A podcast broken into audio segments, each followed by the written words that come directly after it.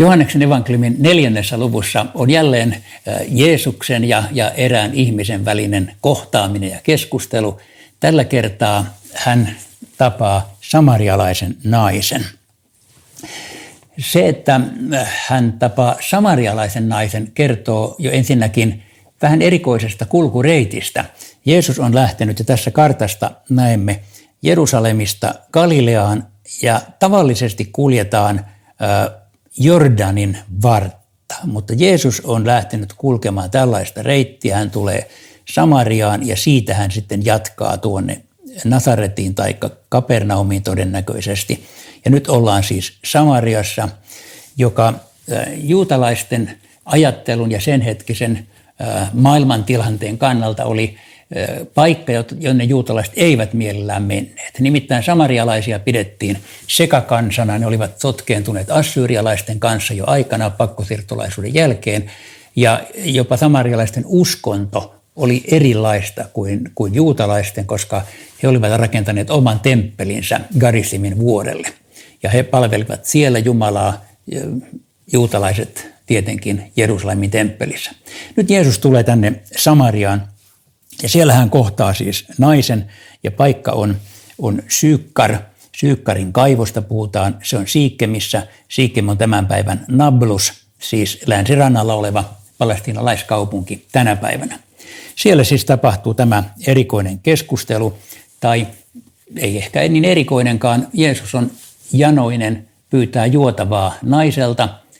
Se on poikkeuksellista tuon ajan kulttuurissa, koska yleensä mies ei edes naista puhutellut julkisella paikalla, puhumattakaan, että samarialaista naista juutalainen mies, koska tässä ylitettiin aikamoinen kulttuuriraja, mutta näin Jeesus toimii. Näin Jeesus kohtaa niitä, joita muut eivät kohtaisi.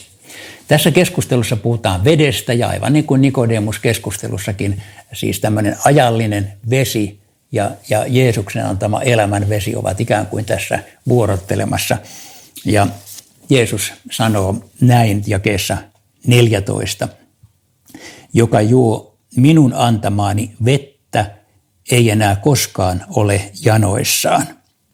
Siitä vedestä, jonka minä annan, tulee hänessä lähde, joka kumpuaa iankaikkiseen elämään.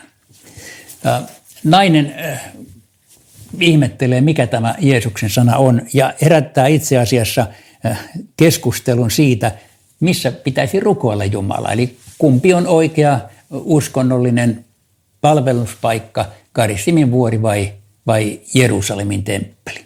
Ja Jeesuksen vastaus tähän on, että ei ole itse asiassa lainkaan väliä, missä rukoilet.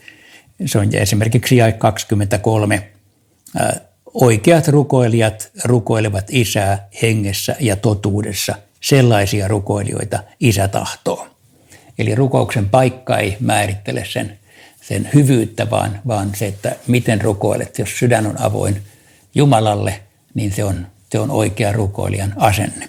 Tästä nainen päättelee, että Jeesus taitaa olla Messias. Ja tässä kertomuksessa Jeesus sanoo, minä olen se, joka tässä puhun kanssasi. Tämä on ainoa kerta, jolloin Jeesus ikään kuin myöntää olevansa Messias sen takia, että samarialainen nainen on kysyjänä ja hänellä ei ole semmoista väärää Messiasodotusta, joita juutalaisilla oli. Tämän kertomuksen huippukohta on siis tämä Jeesuksen sana, joka juo tätä vettä, sen tulee uudelleen jano. Joka juo minun antamaani vettä, se ei ikinä janoa.